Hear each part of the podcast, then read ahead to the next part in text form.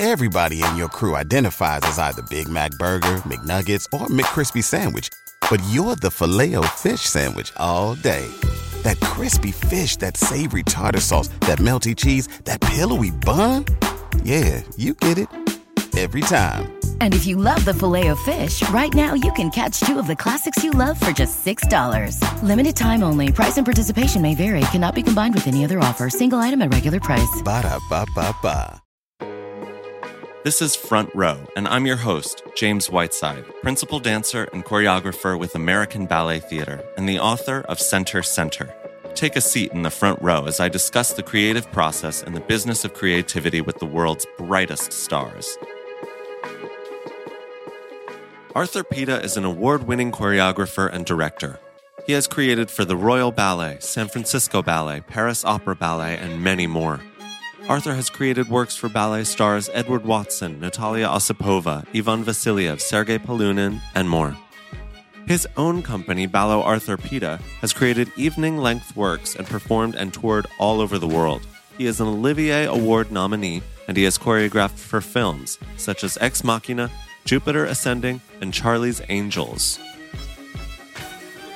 I adore Arthur.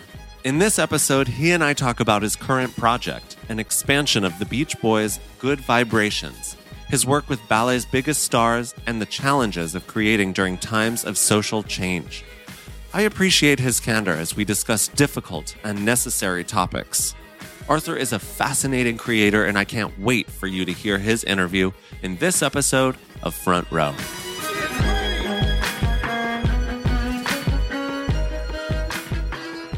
Arthur Pita, welcome to Front Row. Thank you so much, James Whiteside. How's it going today?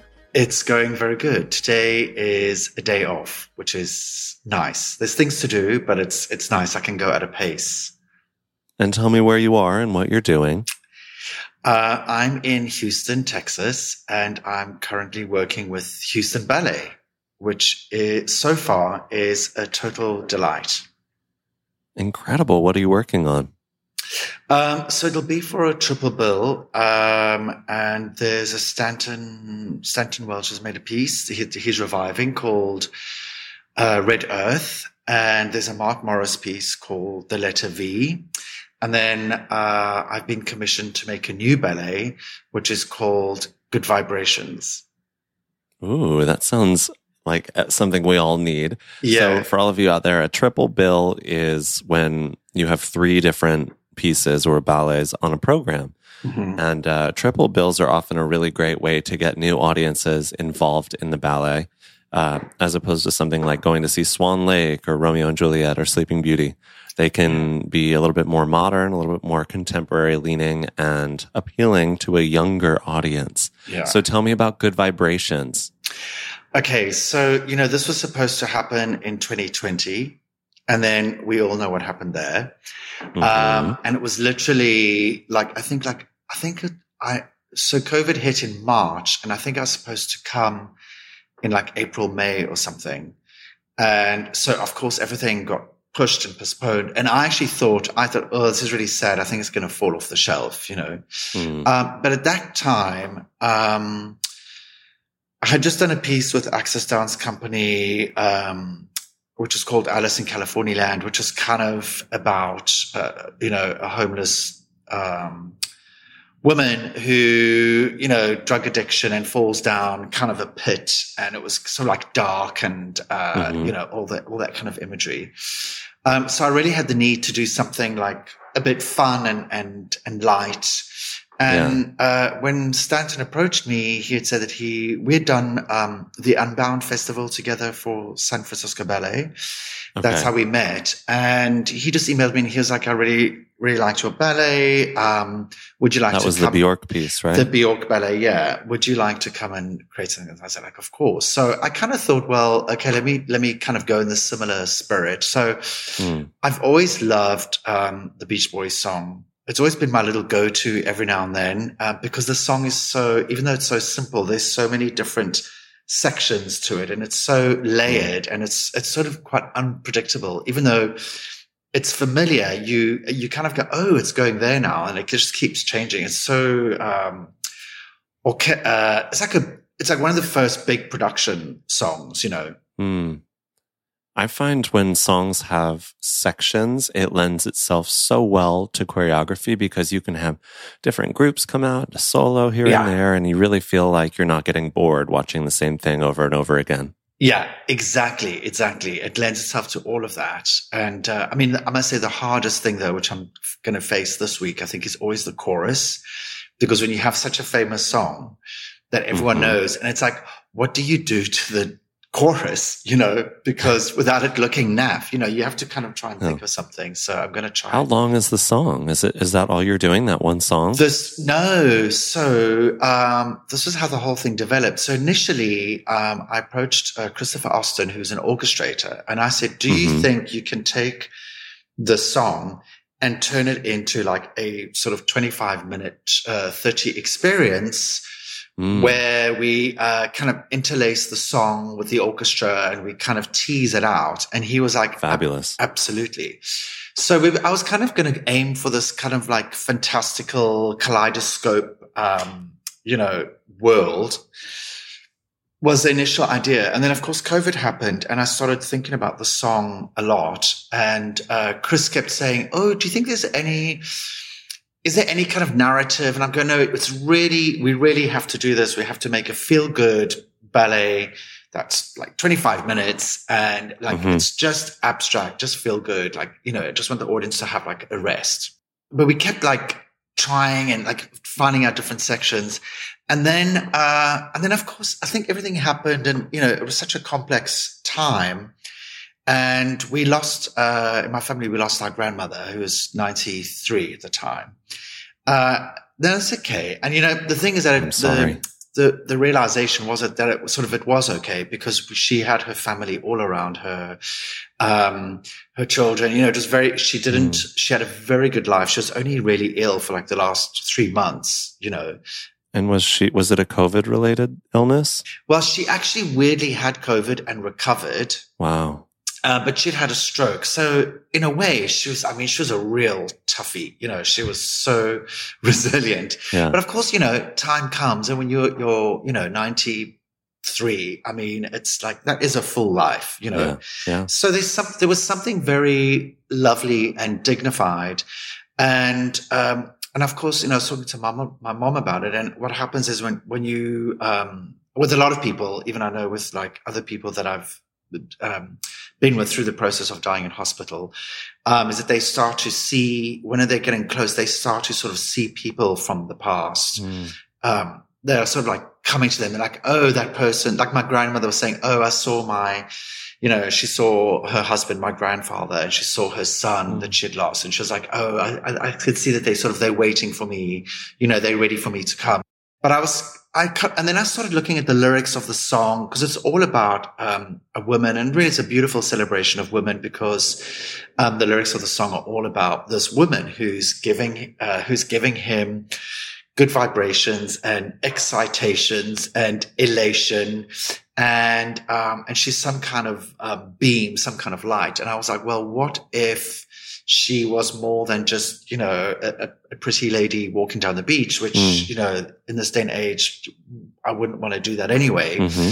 Um, so I just started to, and then there was a documentary about Brian Wilson, which has come out recently, which is amazing, fascinating. I haven't seen and it. He's, Where can I watch yeah, that? You can watch it. I think it's online. I also think it maybe it's on Netflix. Mm-hmm. And uh, he's quite he's quite a fascinating man himself. Uh, and he talks a lot about the 60s and the, the drugs that he had taken and that he had taken a lot of bad drugs, mm. which caused, um, I guess, I guess some kind of fusing in the brain. And he started, and still to this day, he hears voices in his heads and he has like these kind of like inner demons and he's been through quite a lot of dark, rough times, as well as, you know, I'm sure some lovely psychedelic times. Mm. So I kind of went, I kind of like took all of that information in the mix and I kind of thought, okay, let's try and devise something that's a little bit more that we can go a little bit deeper and create some sort of narrative. So what it is now is a kind of a memory piece and it's about an old man dying uh, on his deathbed, and he starts to have memories of um, his past. So he mm. he reimagines himself as a little child on the beach and we kind of go to the beach in California and it's this little boy who meets a surfer girl and they, they, they kind of have this amazing connection and she teaches him how to surf. And then it kind of grow, he grows up and then we see them as young, at, no, like two people in the prime of their lives, like Mm. 19, 20 Mhm. and she gives him a surfboard as a gift and they go surfing together and then it kind of becomes a little bit more dangerous and he wipes out and she he tries to get to her but she unfortunately drowns and um which also which is also another thing that happened during covid because i had a friend who lost someone who lost her partner who did drown which is so, which is always such an incredible it's such a tragic it's like such a tragic way i think to lose someone. And she's and it's it just broke my heart so much. I mean he was a friend of mine as well. And then but weirdly that kind of worked its way into the narrative. I don't know how. Also one of the beach boys uh, one of the brothers uh, drowned as well. So weirdly it's just kind of like in this uh, Mm. narrative um, but hear the, anyway uh, so Sorry, I just want to Yeah. take a moment and acknowledge the New York City si- sirens. That's here, right? Not not your end. no that's your Yeah. end that's very new york This is New York. This is what happens when you make a podcast in New York City. Yeah. i love it though i love it the city is alive It really is right now. sorry, I, I'm I'm explaining the whole narrative, but basically, um, he then he then goes. Um, the old man is kind of like reliving all these moments, um, and then what happens is we start to go into a bit more of a, a fantasy land, Mm. and so um, there's a section which I'm very excited about, which is called. Um, so after she drowns, there's a section of uh, the, where all the women come on, and I'm calling them the cosmic cults. And Marco, Marco is designing the costumes. You know Marco because you've done Marco, Yeah, Marco. That's walked the stage. yeah, Yeah. that's some homework for my listeners. Uh, Google Marco Yes. Marco, and then Yeah. uh, take a look at the costumes that Marco Marco did for the Bjork Ballet for San, San Francisco Ballet. For what was the name of that festival again? Unbound Festival. And there were about fifty pieces, like fifty new works or something crazy, right? Yeah, twelve. Okay. but that's a lot. Hyperbole But that is a my lot. thing. Yeah. I love that. We should, they should just do fifty. Yeah. Why not? Yeah. So, uh, what does the cult do? so he's designing so the cults come on and they are kind of like the cosmos so like he starts to this is just his transition from the memory world into kind of the afterlife Mm. and they're gonna they kind of come on and they're very uh, so it's very 60s inspired so marco's designed the most amazing bell bottoms so they are walking on with with bell bottoms but like on point Yeah. so the bell bottom so the legs are looking like so Stilt-like. long Yeah. stilt like exactly and we're doing a lot of like third he's drawing on their bodies like third eye Mm. cosmic stuff which is going to be embroidered which i'm very excited. And then they're going to be in long uh long wigs with a bit of an ombre at the bottom and so they they are like the full thing. So it's so now it kind of becomes a little bit like giselle. So they come into they come into the room. He's still in his hospital bed and he starts to wander around as if you know like like he's floating in the sky there'll be a little bit of projection of like the, the cosmos And do you have an, a young man playing this older man, or is it an actual older man? yeah so this this is actually now the older man who's stephen uh oh what's his surname who's who's one of the ballet masters and one of the character artists Oh, fabulous. Wonderful. he's just he's brilliant he's just fantastic and um and then of course the the drowned lover comes in Mm. and so she's kind of like uh and he's trying to get to her so it's a little bit like of an orfeo kind of you know giselle kind of moment Mm. she's in a sheath and eventually they have a little bit of a duet with him and an iv drip and her so there's like three of them A pas de trois. Oh my God. a This sounds, this sounds like a trip. I've got to see yeah, this. with an, with an IV trip, and then uh, and then so then he and then he and then he dies. She disappears, and then he dies, and then his young self wakes up uh, out of the bed and sees his old body, you know, going off, Mm. and he's a little bit like in a no man land.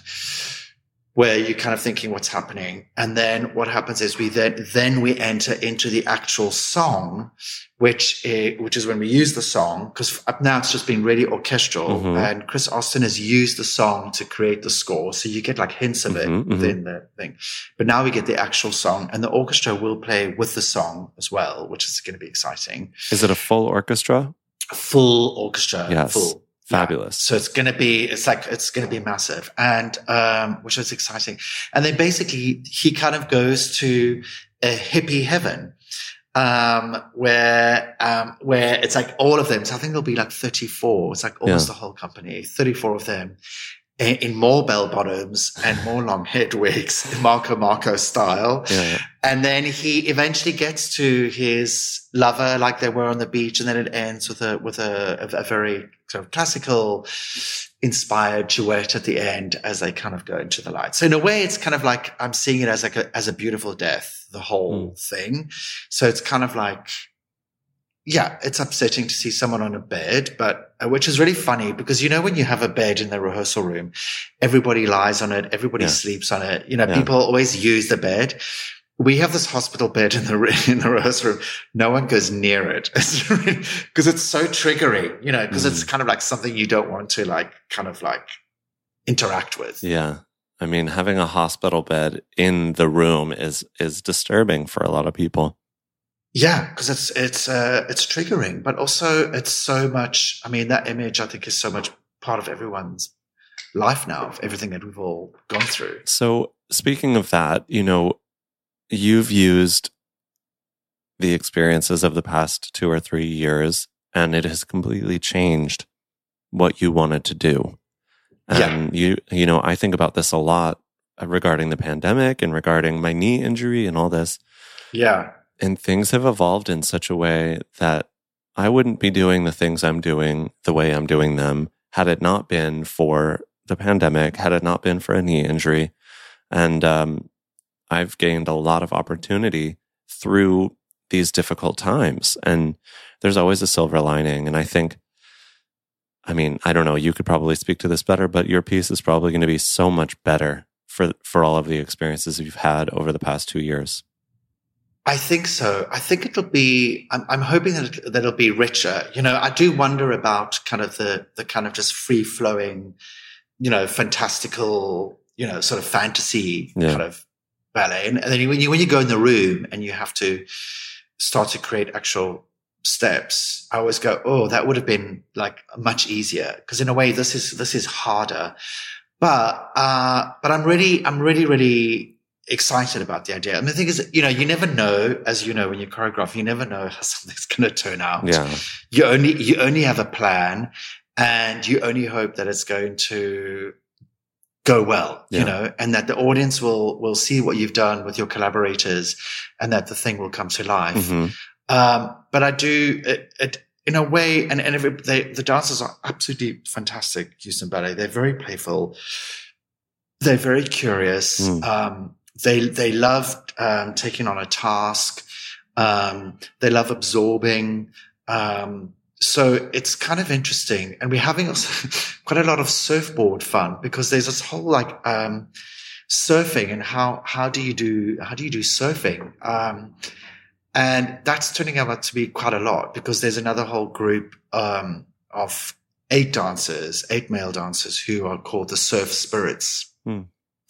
And they are like the ocean.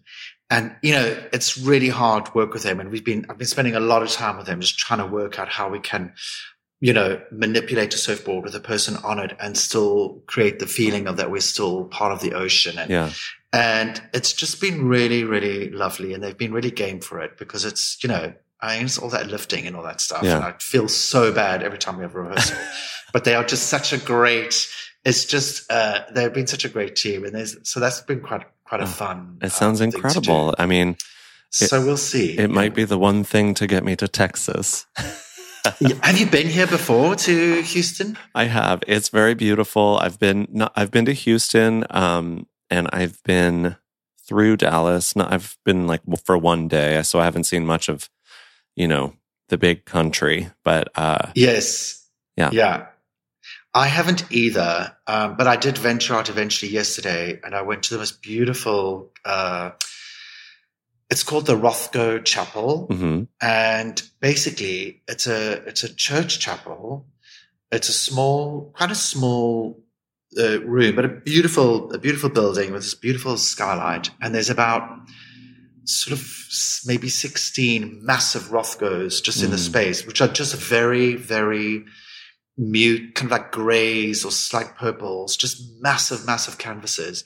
And you just kind of sit there and meditate on them. And it completely makes sense. And I was like, all religious buildings should just have art in them. And, and, and people can just go in there and be quiet and just, and that, that, that's almost enough. Mm. I mean, they sort of do the, uh, the stained glass, the architecture, the marble, you know, they, they yes. are works of art, those cathedrals. Yes, but they're always depicting um, religious images of yeah. yes, yeah. In a way, it was interesting to go into a, a religious place, Space, yeah. But but there was just you know which are the Rothkos, which are just painted canvases. Yeah. But then you start to look into them, and you totally start to see things in them, which is really fascinating. You know, mm. if you kind of like trip out into them. Mm. And one of them, I th- I did feel like I saw Jesus. There was like a man with like long hair, and I was like, and a beard, and I was like, wow, that's popped up. It's Cher. So maybe Jesus, maybe Jesus, or Jesus or Cher. And in another one, there was totally a penis. There was totally a dick. in, in the canvas. I was like, he has totally, he has totally made that happen. It just stood out more and more. Yeah. And then, you know, when you, you look away and you think if you go back, it's still going to be there. And I looked away and I looked back and it was still there. There oh was still a massive penis. Yeah. Everything's bigger in Texas. Yeah. so I want to exactly. go back back in time a bit and talk about your your origins as a director choreographer. Mm-hmm. Um, I'd like to know how you discovered choreography. Wow. Uh, geez, I think from such a young young age. Um, I mean, I used to, I, you know, uh, I used to love dressing up my my cousins or my sisters and um, creating like little kind of like tableaus mm-hmm. uh, and inventing dances. Uh, and I remember my mom had, she must have gone to a fancy dress party and she had some kind of like pink chiffon sari kind of thing, which was basically a massive skirt, like an extended piece of pink chiffon, which mm. you would wrap around you. And that was just my, absolutely my favorite thing. So I would put everyone in that, including myself and dream up these different, uh, these different fantasies. Isadora Duncan numbers. Yeah, exactly. And then, uh, and I think the other person, which is so sad because Olivia Newton John just died this week, which mm. is just did. But I had, I, I mean, she was so massive for me at a young age because I used to love, I mean, I absolutely was obsessed with Grease and I think even more obsessed with Xanadu. And when I got my roller skates, I would totally, uh, either dance with a broom, like either roller skate with a broom and pretend like it's, it was her, you know, that we were kind of together, mm-hmm. like a, like a mop that had hair. um, or, or I would channel her and just put, put a polo neck on my head, polo neck on my head and just feel like I was her and I would be like roller skating. So you'd put a what on your head? A polo neck. A polo, oh, like you know, a, like a polo neck top. Oh, you yes, but you would wear it Oh, a turtleneck over your head. Yeah, because you know if you put a tur- if you put a turtleneck, it really stays on. Yeah. So you can really flick. You can yeah. really flick the fabric, oh which feels gosh. hair. So that was always my go-to uh, sort of wig, and um, and I would it, and I would kind of play the music because we, I could bring my record player out mm-hmm. into the into the into the back garden because my mom basically she also uh, cemented she con- she turned the whole back garden into concrete which the time was devastating for all of us because we were like, what's happened to the grass? And, yeah. you know, that we, and she's like, no, no, no, this is better. We just concrete everywhere. I can't be dealing with that garden anymore. But then it was actually fantastic for my roller skating because I had a whole massive space to kind of roller skate on. Say goodbye to your credit card rewards. Greedy corporate mega stores, led by Walmart and Target, are pushing for a law in Congress to take away your hard earned cash back and travel points to line their pockets. The Durbin Marshall credit card bill would enact harmful credit card routing mandates that would end credit card rewards as we know it. If you love your credit card rewards, tell your lawmakers hands off my rewards. Tell them to oppose the Durbin Marshall credit card bill. Everybody in your crew identifies as either Big Mac Burger, McNuggets, or McCrispy Sandwich. But you're the filet fish Sandwich all day. That crispy fish, that savory tartar sauce, that melty cheese, that pillowy bun. Yeah, you get it every time. And if you love the filet of fish, right now you can catch two of the classics you love for just $6. Limited time only. Price and participation may vary. Cannot be combined with any other offer. Single item at regular price. Ba da ba ba ba. I think it's so fascinating how, you know, for this podcast, I've been talking to a lot of people who are incredibly creative and they all have very similar origins. You know, they have music or they have materials in their home with their parents. And the urge to make something or to express themselves shows itself so early. And, and everyone is saying, you know, oh, I found my mom's good pen and I started writing or something, or, or, you know, I took her scarves and I made up a dance. It's just so interesting how it's so within all of us to make something. Totally. You know, and there's those things that you want to be. I mean, the first thing, like when I was a kid and I first saw David Copperfield on TV, Mm. I was like, I want to do that. I want to be a magician. And um, I just, that was it. I wanted to be a magician. So I think I got like a hocus pocus set. And my, I think we were even looking into kind of like magic school lessons to learn all the tricks. Yeah. But I had a book and I then I started making magic shows for the family. So also my cousins were always involved. So, you know, like one cousin would like hide. I would have like a like a, box, like a box of matches, but he would hide under the table and then I would show them like a, uh, the box of matches that was empty and I'd close it and then I would shake it and I'd say, now listen to it, like shake. And then he would like shake it and the sound would come from under the table, but it would sound like the matches were. And then I'd say, look, they are empty. And I would like, I had a trick where you would, uh, you'd go to an aunt and you would have like a bra sort of hidden in some handkerchiefs and you would tuck the handkerchiefs into her top and then Uh-huh. you pull them out and then out would come like a big bra, you know, and then everybody would like laugh and think that you've kind of magically taken her bra off. Oh my know gosh. or levitating, you know, if you have like fake feet on the end of two sticks and you put like a piece of fabric over and you hold the sticks and Uh-huh. levitate up. And so it looks like you're levitating. So uh, that was like, so I think in a way, and then that kind of led to choreography and dance. But I think it was always this mixture of theater yeah. and tr- I always love tricks. I still, I know that's, I still love stage tricks. If something, if I see something on stage, and I, I can't figure out how they've done it. I, I, I become obsessed Hmm. because I, I want to know how it's worked. I still don't know actually how David Copperfield flies. I have no idea. Secrets of the trade. Yeah. yeah. I would love to know that because I've never seen that happen in dance, which is the ultimate thing, right? Would be to fly. Yeah. Well, you know, I, I was in Las Vegas last weekend and I was teaching at a, at a dance teacher convention and I made the most of my time there and I went to see a bunch of shows and I, I took myself to see Ka, which is a Cirque du Soleil show. And Amazing. I don't, I just don't understand how they do it. They put, they stick you in a theater and you watch about an hour and 15 minutes of Yeah. a good time and they're so strange and it's like a trip really and it's so death defying and it just scares the crap out of me and i loved every minute of it Yeah. and I i, thought like i haven't seen cirque du soleil since i was i don't know maybe a teenager and i was like Yeah. oh i'm going to be jaded because i've seen more and blah blah blah and i just loved it it was Yeah. outrageously enjoyable and amazing really Yeah. It's incredible. And those performers are just unbelievable, aren't they? Like the, what they do. it is death defying Yeah, and you know my friend uh, you know, Joey Arias. He was in the Zumanity show mm, i didn't know that that Thierry Mugler designed, and Joey was the host when it when it premiered. I think he was there for like seven or ten years, for ages. Oh you know, gosh. Yeah, and it was and I went to go see it when when when it first opened. It was Mm. great because he'd walk around Las Vegas, you know, with a black umbrella, you know, because he's so gothic, Yeah. so fantastic. Um, but when I went to go see the show, I went backstage afterwards, and it was what was amazing was that I could see them going through. Um, there were like the technicians, and they were going through two monitors and watching the show back. And talking through every little moment to make sure that it was safe because their health and safety is so, like they are so on track with that. That's incredible. So every single moment they look back at it, they go, okay, that's good. That's working Mhm, well. Da, da, da, just double checking everything. Yeah. I mean, they have had accidents, but yeah.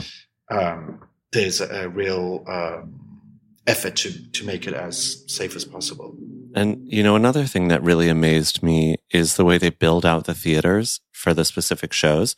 And, um, you know, just you walk in and you're already in another world. It's not like you're walking into the opera house and you're going to sit in a red velvet seat and look up at the pretty mural. You know what I mean? The whole Yeah. place looks like an alien landscape, which I adore. And I, I also went to see the Katy Perry residency performance and the costumes and the sets and the theater build. It was so spectacular. And, and she was so funny. She performed it like it was a comedy show. And that was really a fever dream. Like giant mushrooms dance, like a talking toilet. Like it was absurdity. Really? I oh loved my it. god, I love that. Yeah, it was That's really, really fun. Does she go in and out like because they do like five weeks and they go back away Yes. and they come back? And Yes, do- but I don't know what they do with the theater in the meantime. It's an enormous theater that she was performing in at a new resort. And I thought to myself, well, if she's not performing and that theater's just sitting there, like that's a waste of money, if you ask me, or a wasted opportunity, rather. Yeah. What hotel did you stay at? I stayed at the Planet Hollywood Resort because that's where the, the expo and the conference were. And it was fine. You know, I, Yeah. I mean, naturally, I'd like to be in the presidential suite at the Bellagio, but that's just Right. something to aspire to. I've been there twice and I've always stayed at the um, the Luxor, which is so fun. They have the gay Yeah. pool party on Sunday. Did you go to that? They have the I did. Yeah. And the, the funniest thing was I went to the gay pool party and it started raining. Like it never rains in Las Vegas. And it started raining and they were worried about lightning. So everybody had to get out of the pool and like and then crowd in the in the hallway um, you know, just by the pool. And then of course that turned into its own party because you know you can never stop the gays. the gays love an alternative Uh, yeah. moment.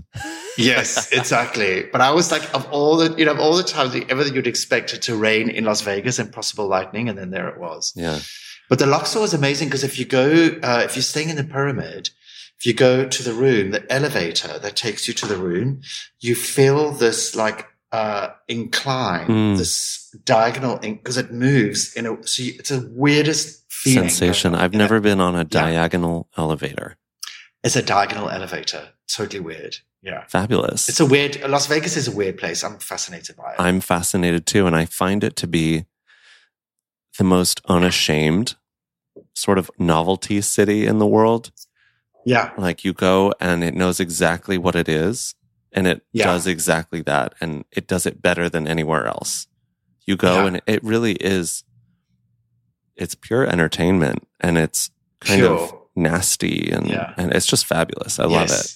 Yeah. Yeah. The only thing I don't enjoy is how they um, herd people. How if you want to get from one hotel, whatever, to another, you have to really Exit through the gift shop. Yeah, because the first time I exactly before I used to first time I went to Las Vegas, you could walk on the strip. Yeah. And it felt like a place and you could feel that kind of that that resonance of the 70s Yeah. and uh, who were those two magicians Siegfried and Roy. siegfried and roy exactly They had their show at the Mirage. yeah and i saw that actually just like in the in the it was maybe in the 90s or early 2000s um but now I just don't like this thing where it just, just feels a little bit controlled. You know, I kind of I wanted to go back to just being like a place that has a street. It never will because now they know. Yeah.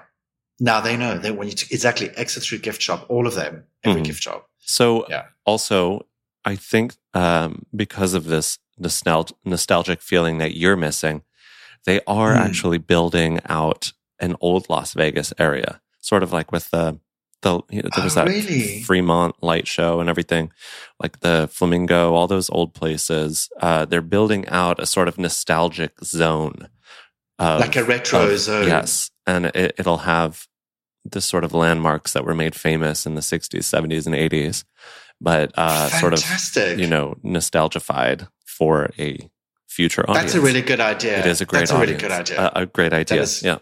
yeah.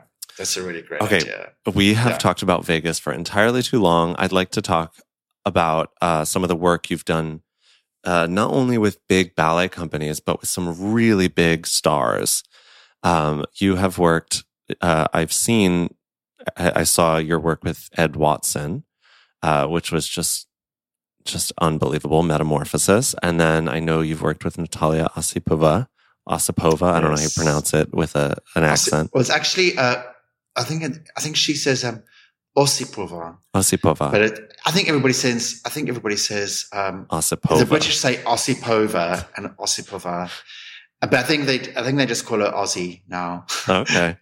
yeah. I haven't seen that Yeah. work, but um, I like to know some of the differences in working um, with big stars like that versus working for big ballet companies or big theater groups.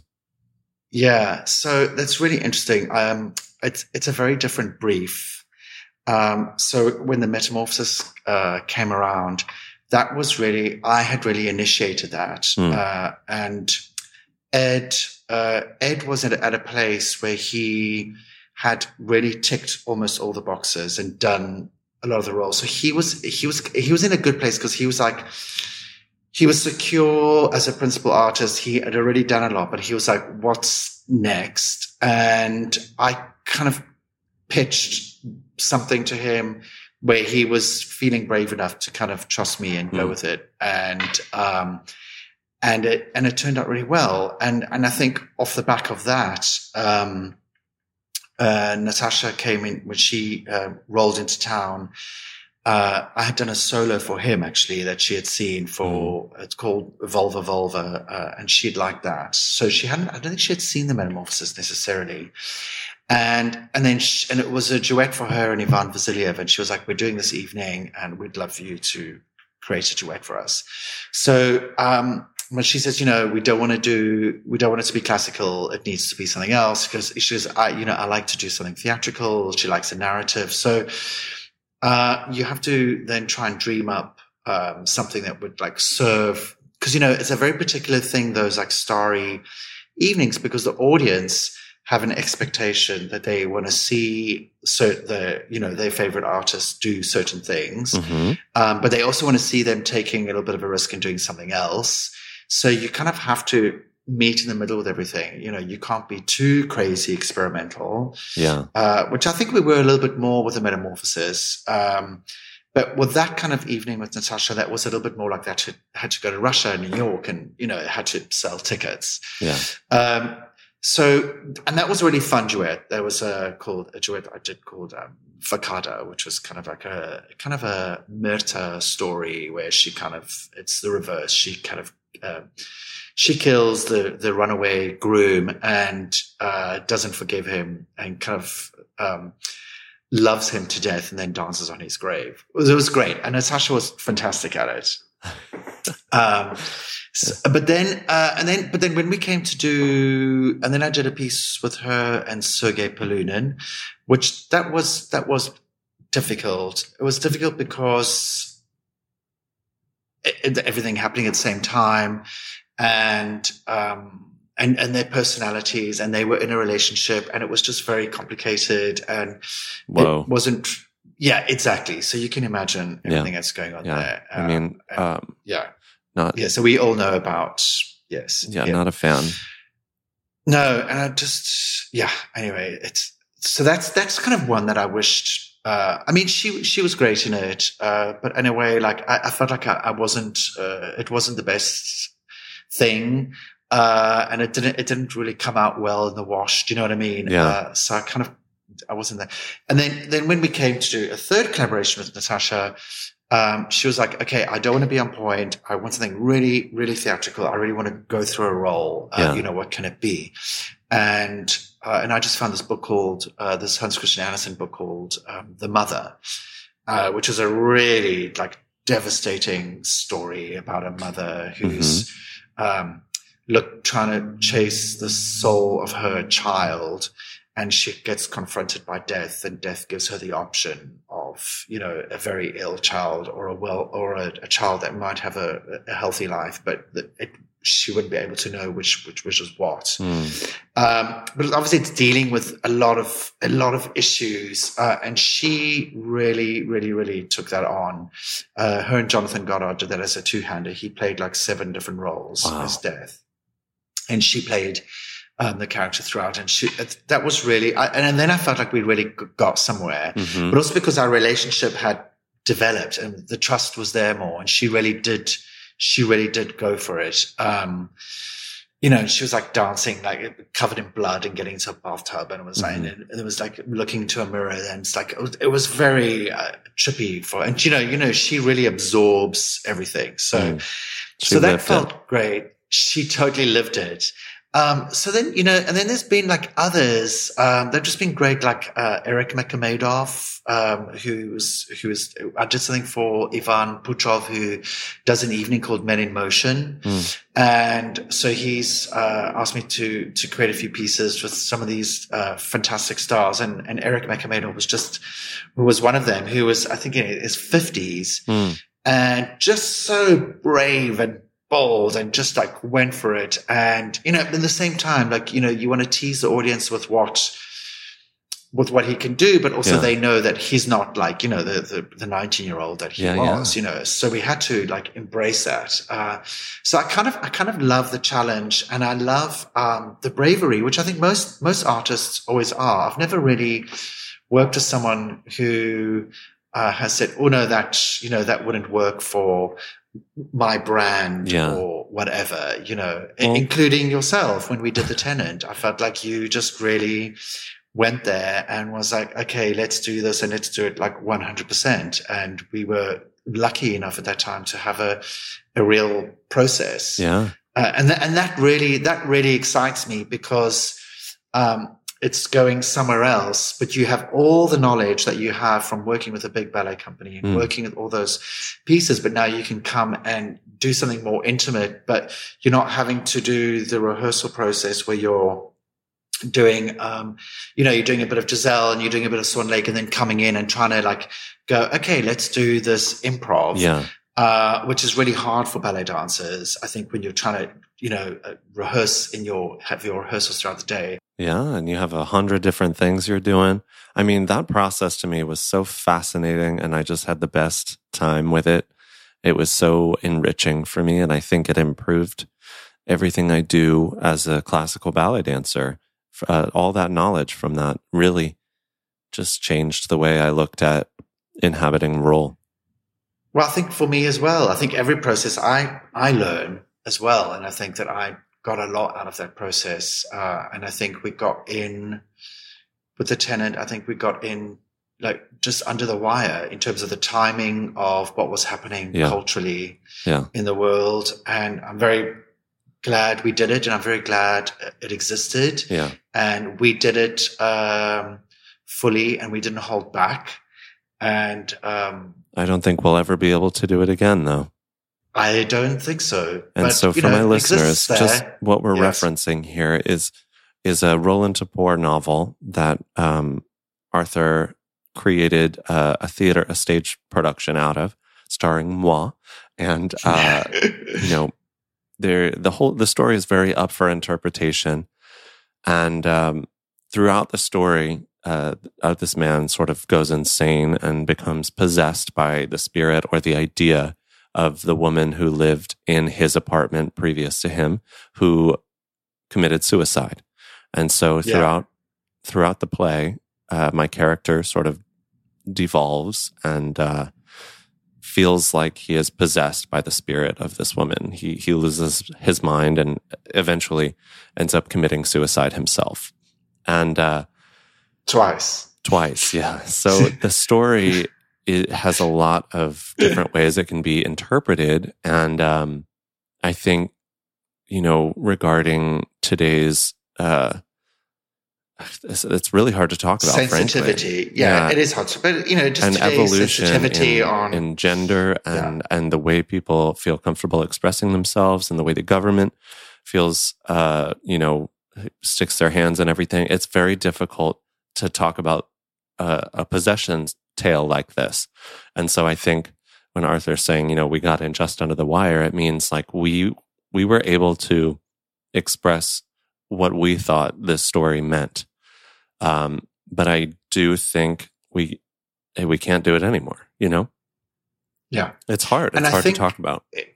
it's hard to talk about and you know I, i'm sure you're aware of this because you're you know because you've been i've seen that you've been which i'm very excited about you've been writing some one-man shows and some plays but there's so the moment you start uh, writing and dreaming up anything, do you feel like you're you're questioning and going, "Oh, is that is that going to be appropriate? Am I representing that? Is that is that going to sit well with people?" Because you know, all stories have problems. Yes, uh, and we live in very sensitive times. It's and so it's very very difficult to to almost do anything because someone's going to be upset about something. Yes, and you know, in even in the writing of my book, my censorship comes afterward. So I write whatever I want. And then they, you know, the publisher and my editor would tell me where I had made a misstep. And I would have to either like truly find a way to justify it or get rid of it because uh, my goal is never to hurt anyone. And I want everyone, like the whole point of, of writing for me is to include people in an, an experience that I've had, as opposed to yeah. push people away because of my thoughts or experiences. Yes. So uh, that that was a really great learning process for me because there were things that I would think were hilarious, and then my editor would say, "Do you realize what this could infer? Like how you could uh, interpret this?" And then I'd be like, "Oh crap, no, I didn't think of that." And and that's a really yeah. important learning process. But it also it's hard to create something with all of that censorship in mind because it's really important to feel free as you're creating, but not at the expense of others. It's just, it's hard, but it's worth it. Yeah, you have to kind of rewire your brain and think in a slightly different way to try and um, to dream up narratives and uh, exciting narratives and, and try and push push boundaries but stay stay within the realms of sensitivity. I mean, I think we will. I think this is a very high point of it, and I think we will. You know, these things always uh, are circular, and we will come up, come out of it, and yeah. things will get you know will become different in a in a different way. Um, but I think I think it is good that we're going through this, and it is good to question Absolutely. everything that happens, and I and I do, and I'm totally for it, and I totally believe in it.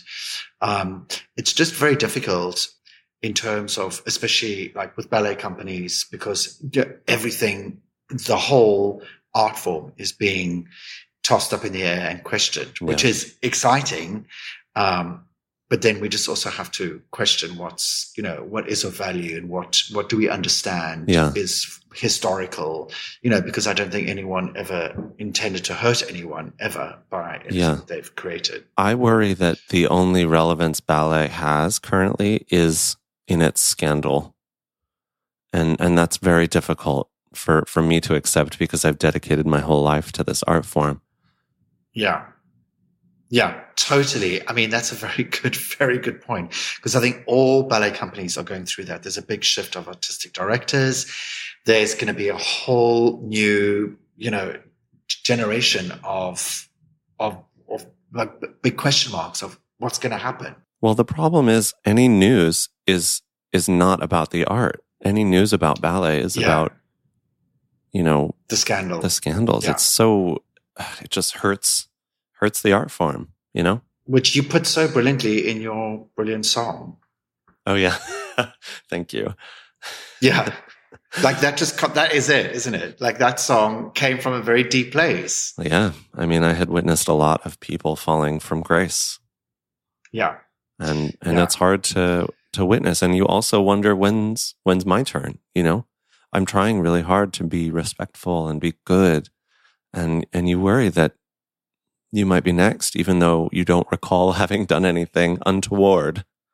Totally. You think did oh did i just did i get that wrong? I'm yeah. so sorry. I didn't i didn't realize that. Exactly. that's why yeah you'd be so so careful and i think you have to be careful in the room and but in a good way, you know, and sensitive to people. And I think, which is a good thing, but you do worry. Oh, did I, did I say that? Was that inappropriate for me to say that, mm. even though it's kind of being flippant mm-hmm. or joking about something? And is that going to happen? Am I going to get called to the office and I said you're cancelled and you're out? Mm. You know? Yeah. Um, so I, I just feel like I'm very, very aware when I go into the room. Yeah. To try and to try have, um, an awareness and just talk slower and think about what I'm saying. Yeah. Um, Read the room. so that it so that it doesn't come out. Yeah, so it doesn't come out in the wrong way. Not that it, you know, I'm not into like going into a room and trying to offend people. Not at all. But sometimes you might say something, it might just come out wrong, Yeah. or you might not realize that that might trigger that might that someone might be triggered by something. Yeah. So it's funny this this podcast uh i've spent so much time talking to the guests about sensitivity in their work and how the evolution of creativity has happened for them and it, it i think it's a really hard thing to talk about and i just appreciate your willingness to speak on the subject so that's all Ah, thank you. No, I mean, I think it's important because it's there, you know, you're thinking about it. We're thinking about it all the time. Yeah. And I think it's amazing, even like with the film industry, like all the industries are going through it, the film industry, the music industry, and we ought to be you know, yeah, and we ought to be. And I think it's also, but also in a way, like for the ballet world, I'm also like, you know, like for example, the whole kind of uh, Le Corsaire um, hmm debate. And I'm like, well, you know, just make a new one then, you Yes. know, like, i agree with ju- you like it's, like it's fine. You know, you don't have to try and resolve something from the past. Just make something new. And there's so many wonderful, uh, choreographers out there and creators and people are working in such different ways, working with dramaturgs and working with writers and composers and set designers. And I think we can totally, you know, still hold onto the art form, but just take it in a new, exciting direction and not worry about those things that are inappropriate anymore. I agree. you know. It's uh, something that my current boss always says. He says, let's not throw the baby out with the bathwater. Yeah, exactly. So the baby is is ballet. Yeah, exactly. Exactly. and the bathwater is very very dirty currently, but you know, that's okay. we're going to we're going to fix that. We're going to purify that water. okay, Definitely. Arthur, I really appreciate you joining me today. I'd like to know where everyone can follow you and your work on the internet. Oh, okay. So um, I'm on Instagram, which is probably the, the the best way to kind of see current stuff. So I think it's just Arthur Pita Instagram, P I T A, um, and I also have a website, uh, www.arthurpita.com, which has just been updated by my wonderful uh, friend Greg Cook. Has been we've been working on this website like for years and years and years. It's been like this. It's just developed into this thing. So I'm very very happy with it, and he's done such a beautiful job. And that's it. And when can we see Yeah. Good Vibrations on stage? It will premiere on the 22nd of September. All at right. Houston Ballet. Yeah. Well, this may be this may premiere after the premiere of Good Vibrations. So Okay. if, if that is it, indeed the case, then I encourage everyone to go online and look up some clips and make sure you follow Arthur for new work in the future. Thank you so much. All right. Thanks, Arthur. I just love talking to you. I really appreciate Love your candor. you. And I think, Yeah. why don't we go out on this interview with listening to a little clip of Good Vibrations? Oh, that'll be fun. And here we are.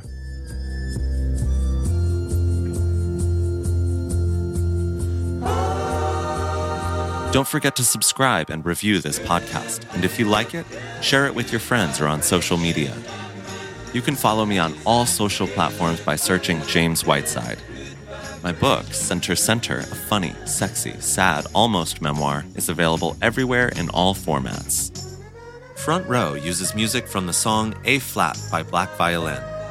Check out the show notes on jamesbwhiteside.com for exclusive video and audio from this podcast.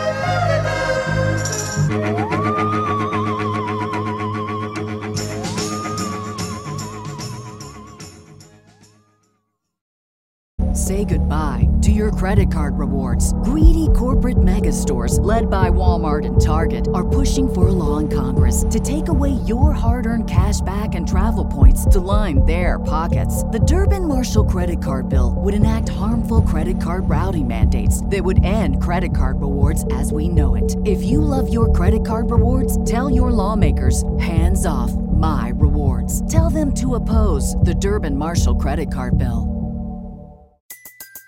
Everybody in your crew identifies as either Big Mac Burger, McNuggets, or McCrispy Sandwich. But you're the filet fish Sandwich all day. That crispy fish, that savory tartar sauce, that melty cheese, that pillowy bun. Yeah, you get it. Every time. And if you love the filet of fish, right now you can catch two of the classics you love for just $6. Limited time only. Price and participation may vary. Cannot be combined with any other offer. Single item at regular price. Ba da ba ba ba.